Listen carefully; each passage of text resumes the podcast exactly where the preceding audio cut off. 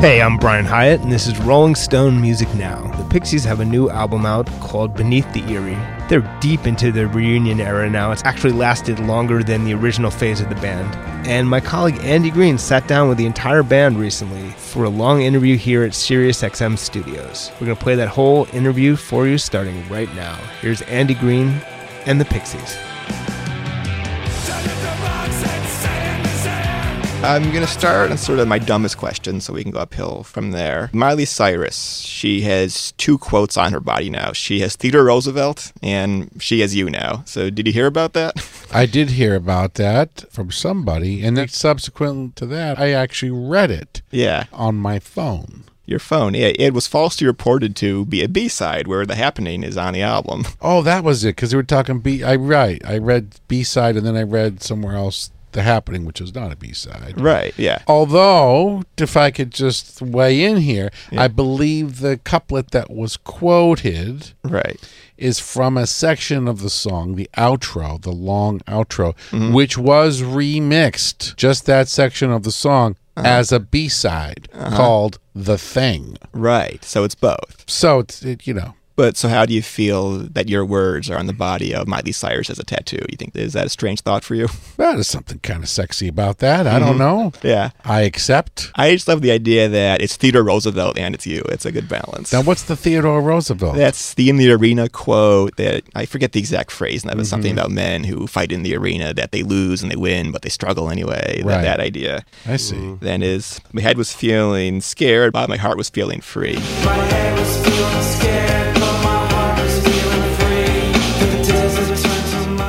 Do you recall writing those lines? I do. I do recall writing them. I don't remember where I was. Uh-huh. I mean, I was in Southern California. I know that. Okay. because it's kind of a Nevada, Las Vegas, Southern California kind of a song. And we were all recording and, and living, I think we were all living there by that time as well. Okay. I want to just pull back now and talk about the album. So I guess Joey, so tell me Mm-hmm. why you wanted to record it at a church. Oh, it, it wasn't my idea to record Okay. at the church. So why it made sense then? to- why it made sense. Uh, I mean, it was just the timing. Someone picked it. We really didn't know where we were going to go. You know, I did not, but it was picked. The criteria for uh, picking a studio now is that it has to be residential. Mm-hmm. And this one had to be away from the city, so this was in the Catskills. We actually thought, well, we're reiterating, but we were going to be at Rockfield Studios and somewhere remote enough where we don't get distracted from uh, as much as we love them, our friends and family. So we're just on work mode. And uh, the church was, I guess, an added bonus to that. You know, it's a beautiful building. Oh, it was great. I went to the confessional every day and drank the holy water. No, no, it was good. It was a nice environment. All the equipment was set up in the center room, which was the you know where they took everything out, all the pews and everything in that whole area. And it was just either new songs that we worked in pre-production for the year previous, or songs were written there as well. Just go over the songs, track them just like we've done in the past. It was a nice environment. This was different than a lot of the studios, being residential as well, but just being in a kind of a dilapidated, I shouldn't say dilapidated, but it was a, a church in certain conditions was nice and it had a really nice room to it. So the sound or the acoustics. Charles, so tell me why you were drawn to the church to record. Well, I was not drawn to it. I was ordered to report there. Okay. On By a who? particular date by manager Jones. Uh-huh. And uh, I arrived on the agreed upon date. Mm-hmm. I actually arrived the night before to a local hotel so that I could arrive fresh. And uh, I stayed at a local hotel and then entered into the swamp area where the deconsecrated church was. Although it wasn't in the flats, it was up in the hills. There were certainly swampy areas. And uh, there was uh, winter time, so there was a lot of fog on the swamp. And uh, mist might be a better word for it. And uh, the area was not without its amenities, though. Paz and I discovered a lovely little shop that sold delicious imported items from Europe and other places. You know, they had nice cheese and good olive oil, and they made their own spanakopita, which is a big favorite. Being a New Englander and a New England band, we like our spinach pie. Nice. So anyway, even though we were in this lonely kind of haunted kind of place, we had good food. That was nice. And um, you know, I would say we were asking David about the day-to-day routine. I think that was a big part of it was uh, you know, making the coffee and figuring out whether or not we had good food to eat at some point during the day. Do we have our supplies? Okay, Right. we didn't like to go into town to break away from the work, but occasionally one of us would have to get in a car or whatever and go into town to get supplies so that we weren't just, you know, eating crackers or something like that. Right. And so I would say that the atmosphere was fairly domestic. You know what I mean? Mm-hmm. Kitchen, uh, living room, uh, bedroom. Uh, of course, the recording studio in the main church building. And then, you know, the backdrop of that, uh, behind the scenes, spooky little sounds, little sounds, creaks, and little rattles and things like that in the walls and scurrying around and the sound of hounds in the distance. you know, so there was a lot of atmosphere, but we felt relatively safe, I think. Well, the room definitely has its own sound. In fact, I think there's this one moment for Mark Kane where we put this like the vibraphones and threw a Leslie in the main church room mm-hmm. and just mic'd the room so you can actually hear the sound of the church. And it definitely had its own sound, its own vibe. For Right. sure. And this is the first album in which you weren't the new person. It's pretty relaxed on the first record. However, the environment wasn't like this. So I think the environment, if anything, helped me relax more versus like the band. I mean, my first day of Pixies on January 9 or something. 2014 when we were starting our first tour my first tour mm-hmm. instead of rehearsing the songs we recorded a song. We recorded a song called women of war. Mm-hmm. And that was actually my very first recording experience with the band. It was day one Wow. you know. And i think from that point we knew oh this is going to be really fun in a couple of years when we're ready to make a record Right. and it has been Right. I've seen you say, David, the songs this album are a bit more eclectic than the last couple. So They are eclectic. I, I wouldn't say more than the, the last album. I think all mm. the albums are. We pride ourselves that we think we can do almost any genre and do mm-hmm. that. So this is, you know, it's just another one, another album of, of a collection of songs. And I mean, they're again, they're all I think different dynamics as well as kind of different places. Mm-hmm. As with all the other albums, I think they're all the same. I couldn't lump them all together, or nothing like the other ones, or anything like that. Yeah. So, Charles, I've listened to the podcast of the making of the record. I've never heard a breakdown of an album that detailed. So, what compelled you to sort of open up the process? It was Jones again. Okay. I guess I had a certain amount of reservation, mm-hmm. but being music fans ourselves, we are not against music documentaries.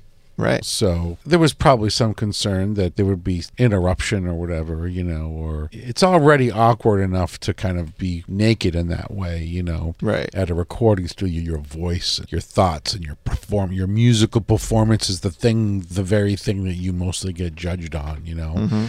so to have an outsider there, it did help that he was English.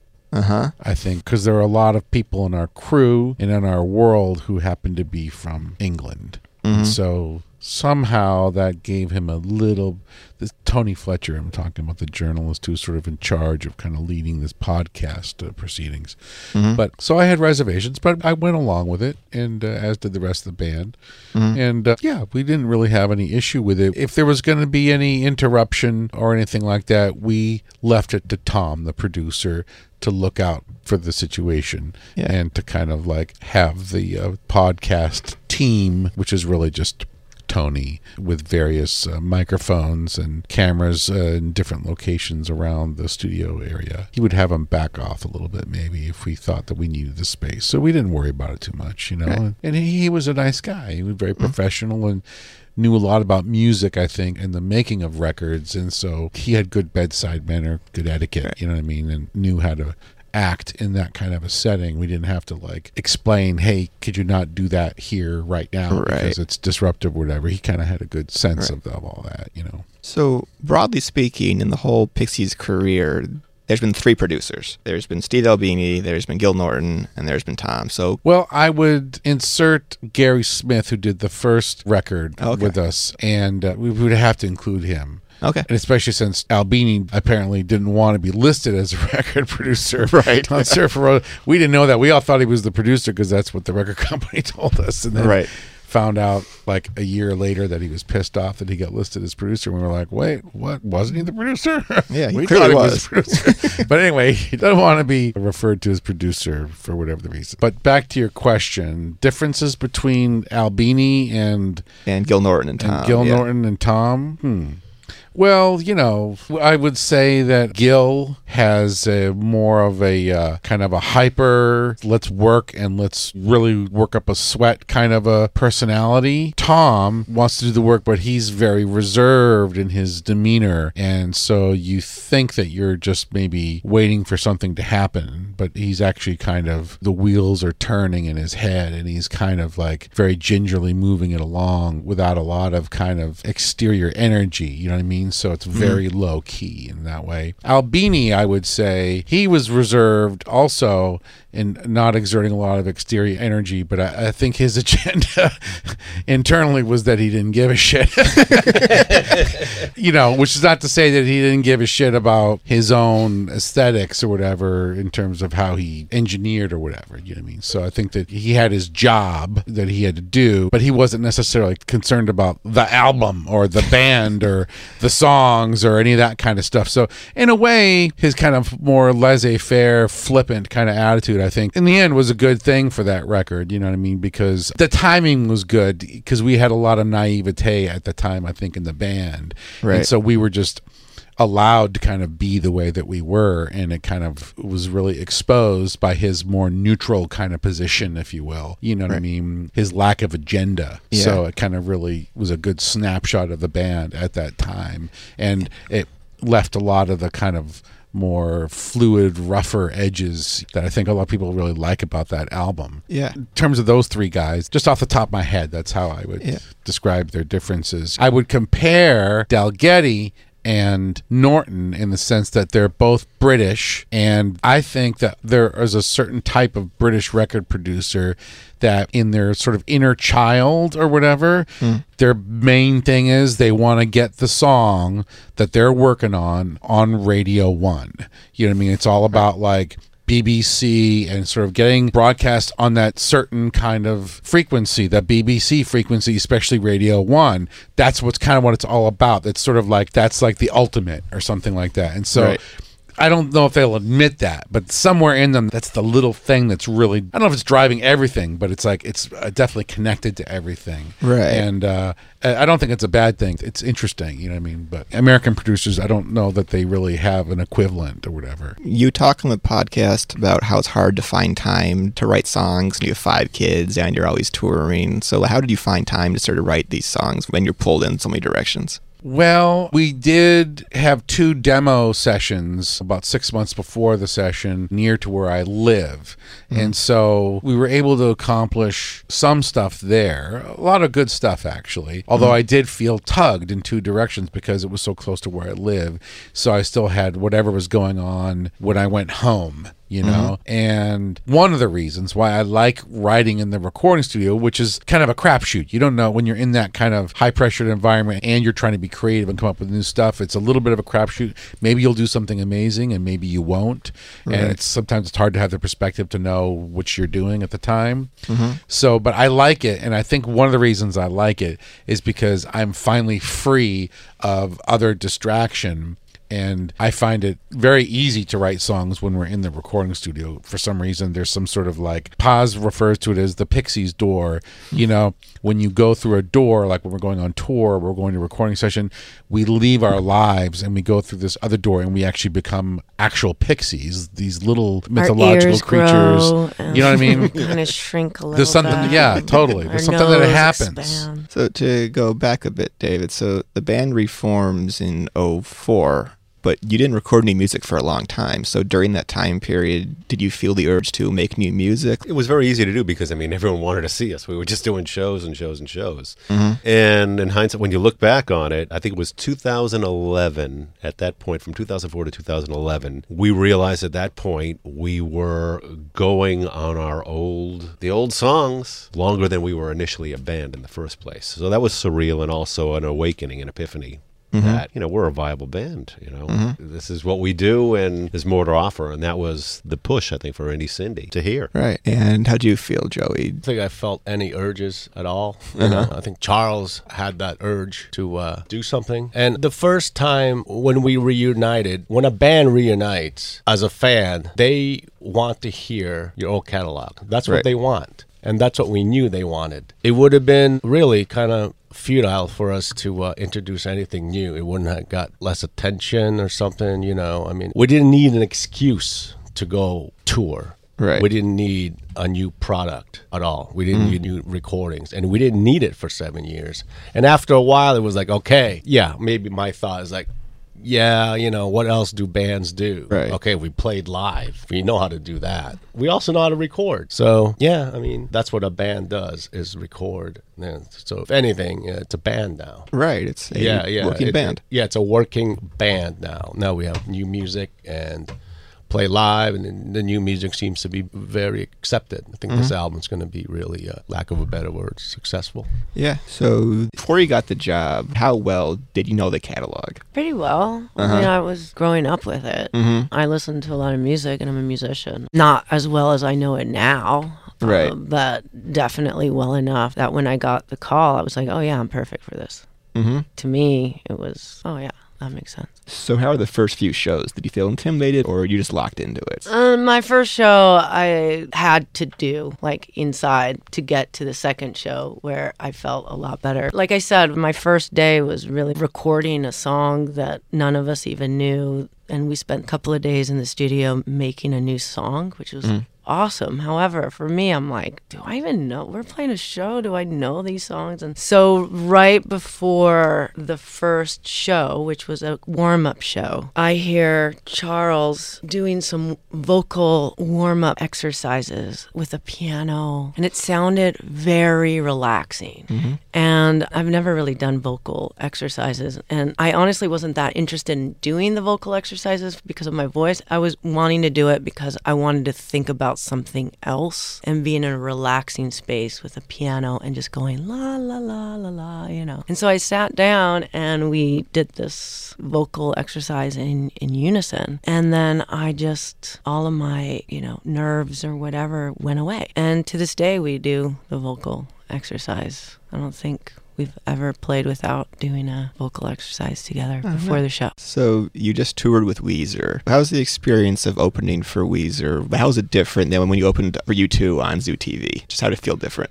Well, I think when we were touring with U2, you're talking about at the time they're like the biggest band on the planet. Right. And then we were like this scruffy little band that some people had heard about, but certainly not on the level of U2. Right. So the people that were going to see U2 were going to see U2. Right. And they really were not that interested in whoever we were. Mm-hmm. Right. So that's a whatever, a very tough crowd, very tough scenario where you're playing to these huge rooms that are only a third full or whatever, and you're trying to make your mark or whatever. So that's not to say we didn't appreciate the gig or whatever. We did. We liked the gig and they were nice to us and you know, we played in the big room, the bigger rooms than we usually play in. Mm-hmm. So it wasn't bad or anything. It was just the dynamic was pretty awkward. You know what I mean? So it was good practice anyway. But with Weezer, they probably play to similar size crowds that we do. There's some overlap in the audience. We've been around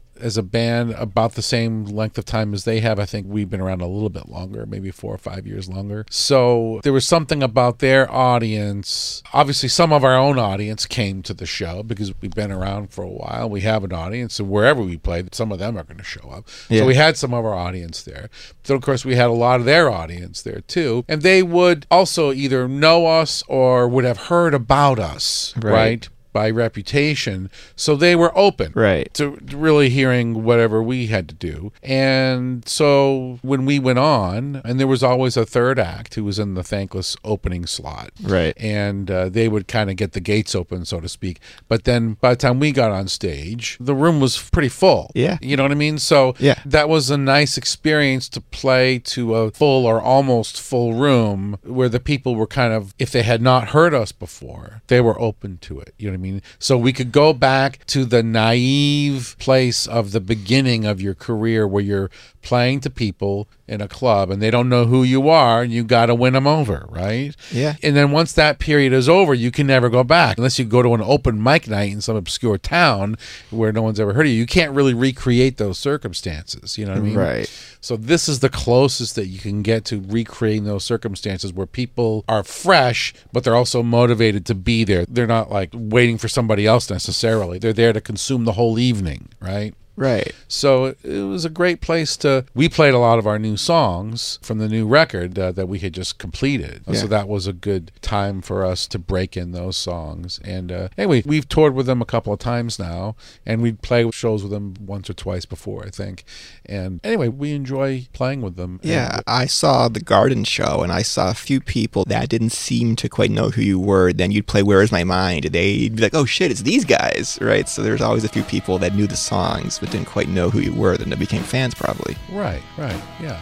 It was, it was a good exercise. Uh, I don't know what they got out of it uh, from, from their point of view. I mean, I'm sure they got something out of us having us on the bill, Right. But we didn't really talk about it with them. But obviously, they got something out of it because they asked us to do it again a few months later, and Yeah. we said, "Yeah, Well, sure." To go back a bit, do you think if the group didn't go away for 10 years, that you wouldn't be in the strong position that you're in now? I feel like I heard more about the Pixies like post breakup than when you were around mm-hmm. the first time. Yeah, that's a theory that I've heard. I think from Joey actually that mm-hmm. we'd have never really experienced the kind of comeback that we did had we not been away for so long. The old saying, "Absence makes the heart grow fonder." Mm-hmm. Might be applicable to our situation, and so in the end, maybe it wasn't a bad thing. Yeah, so, your thoughts on that, Joey? Well, it just goes by that adage everything happens for a reason. You could say the reason why we're still touring now could be those 10 years apart, you mm-hmm. know? That could be that. But during those 10 years, there was, after about seven years or maybe six years, there was always this rumor that we were going to come back and reform, you mm-hmm. know? And uh, obviously, it, it never happened.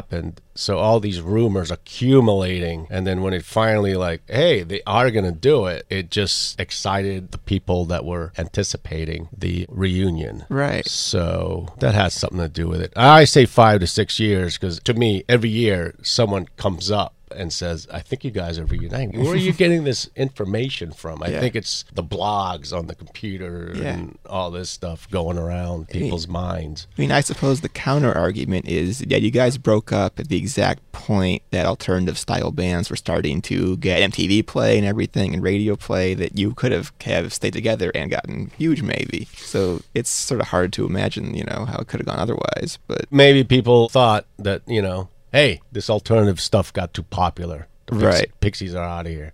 right. so like during the breakup years, did you think the band was gone forever or did you have hope that it would reform itself at some point? Oh no, you just resign yourself. That's it. You know, resign yourself to the fact. Mm-hmm. I became a magician, did something else.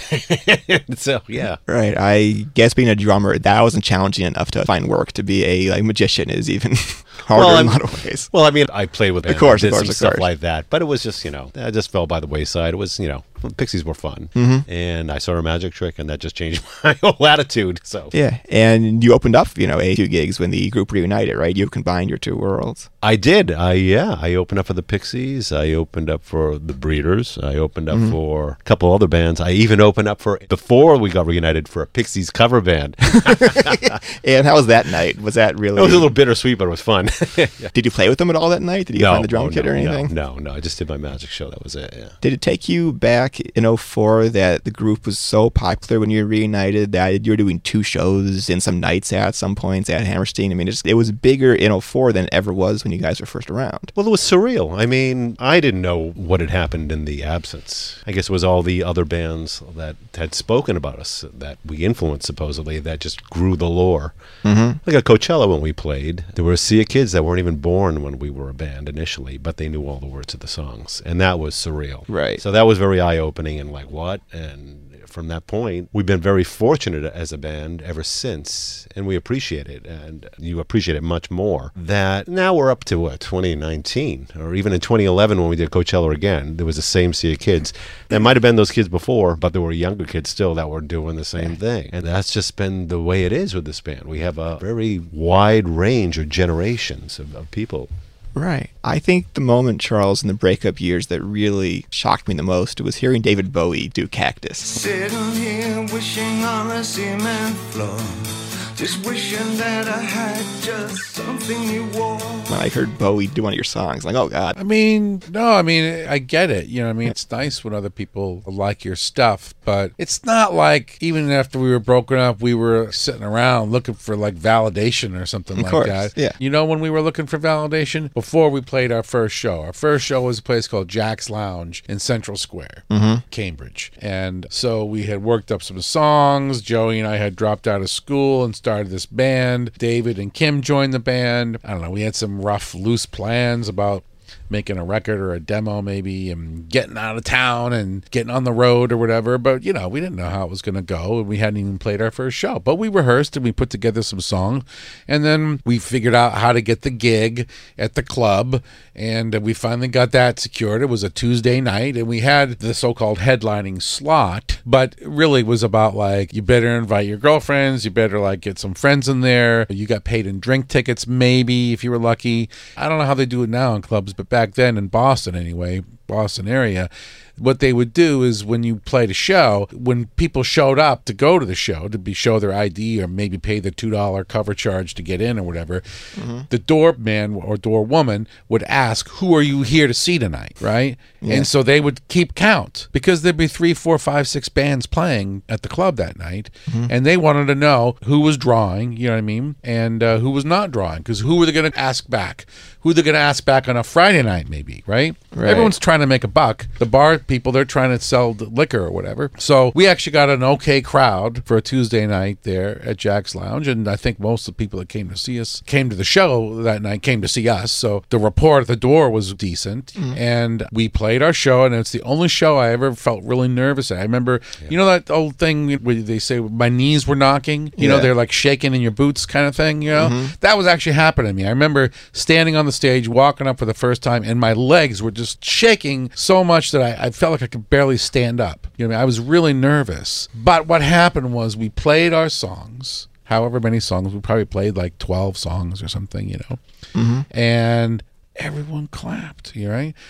And they were genuine about it. And afterwards, when we came off stage and put away our instruments and stuff, people came up to us, people that we didn't know, maybe, say, wow, that was really good. That was really interesting. That was really unique. That was really powerful. Whatever they said. And they Yeah. validated us, right? So that was a really crucial moment.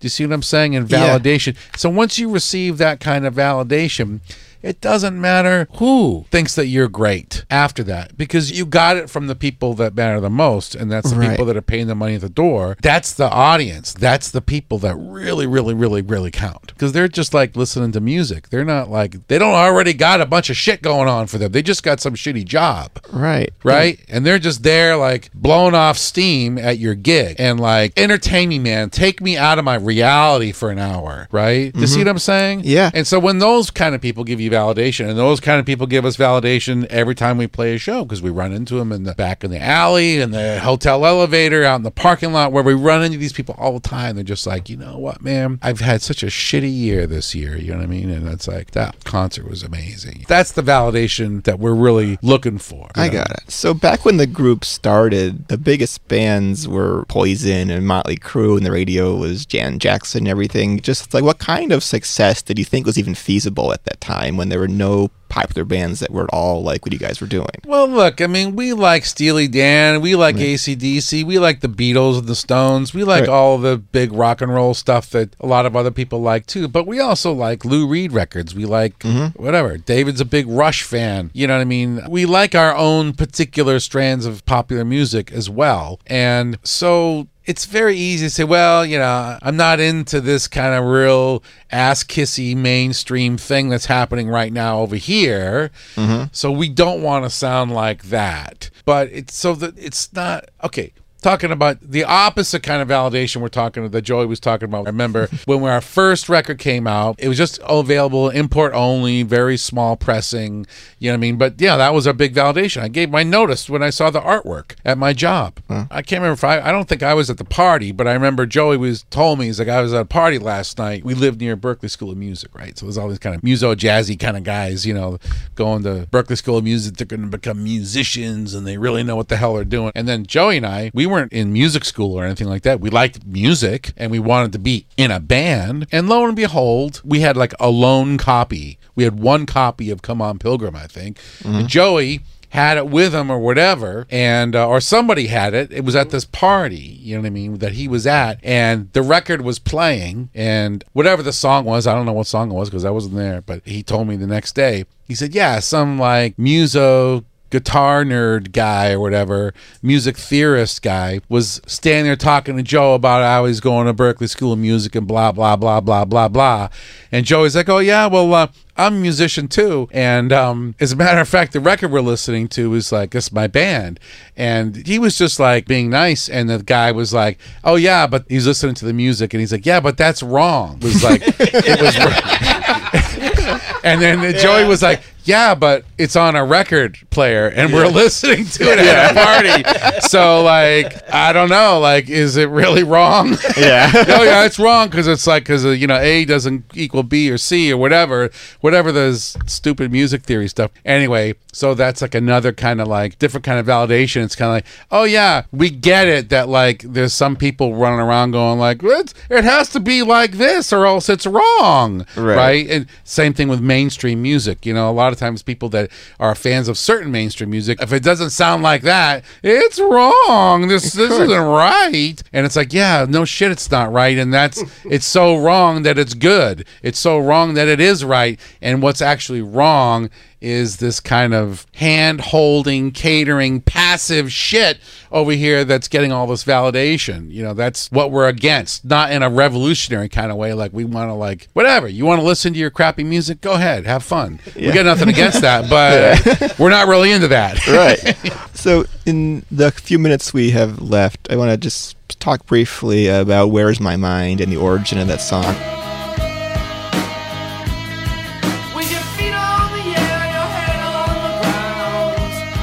I read various things about it. You were in the Caribbean, and what sparked your mind to think I have a song here about swimming around with the fish and everything? Just what sparked that? Can you take No, I wasn't in the Caribbean. I Oh, you weren't. but there is a verse. There's some words there referencing a trip Okay. that I took when I was a teenager to the Bahamas. Bahamas, But okay, yeah. No, I wrote the song in Boston in my apartment, Mm-hmm. and a girlfriend stuck her head out of the bathroom. She was doing her makeup. She was quite goth at the time, Mm-hmm. and so she was doing up all of her hair and her makeup and everything. Her name was Jean, and uh, she stuck her head out of the bathroom and said, "That's a good song. Finish that one." And she stuck her head back in the bathroom and went back to work.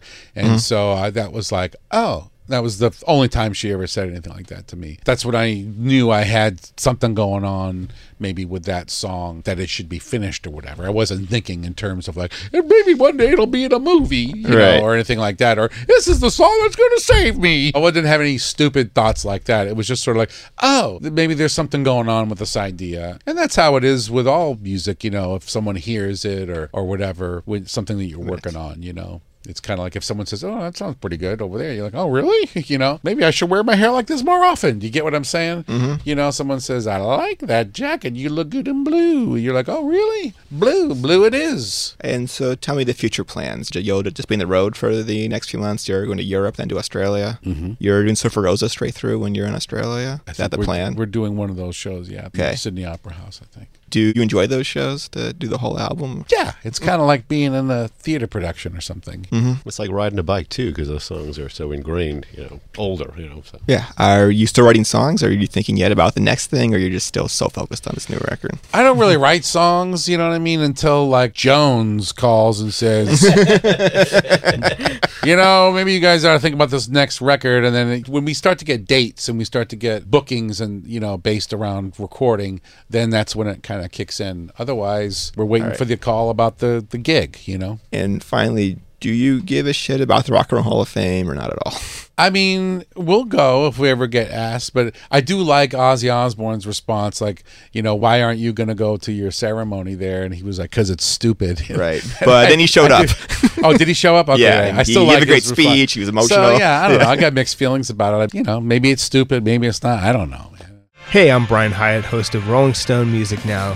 Hope you enjoyed that conversation between my colleague Andy Greene and the Pixies, who have a new album out called Beneath the Eyrie. And this has been today's Rolling Stone Music Now. We'll be back next week here on SiriusXM's Volume, Channel 106. In the meantime, we are a podcast. Download us as a podcast, subscribe to us as a podcast, wherever you get your podcasts. And as always, thanks for listening. We'll see you next week.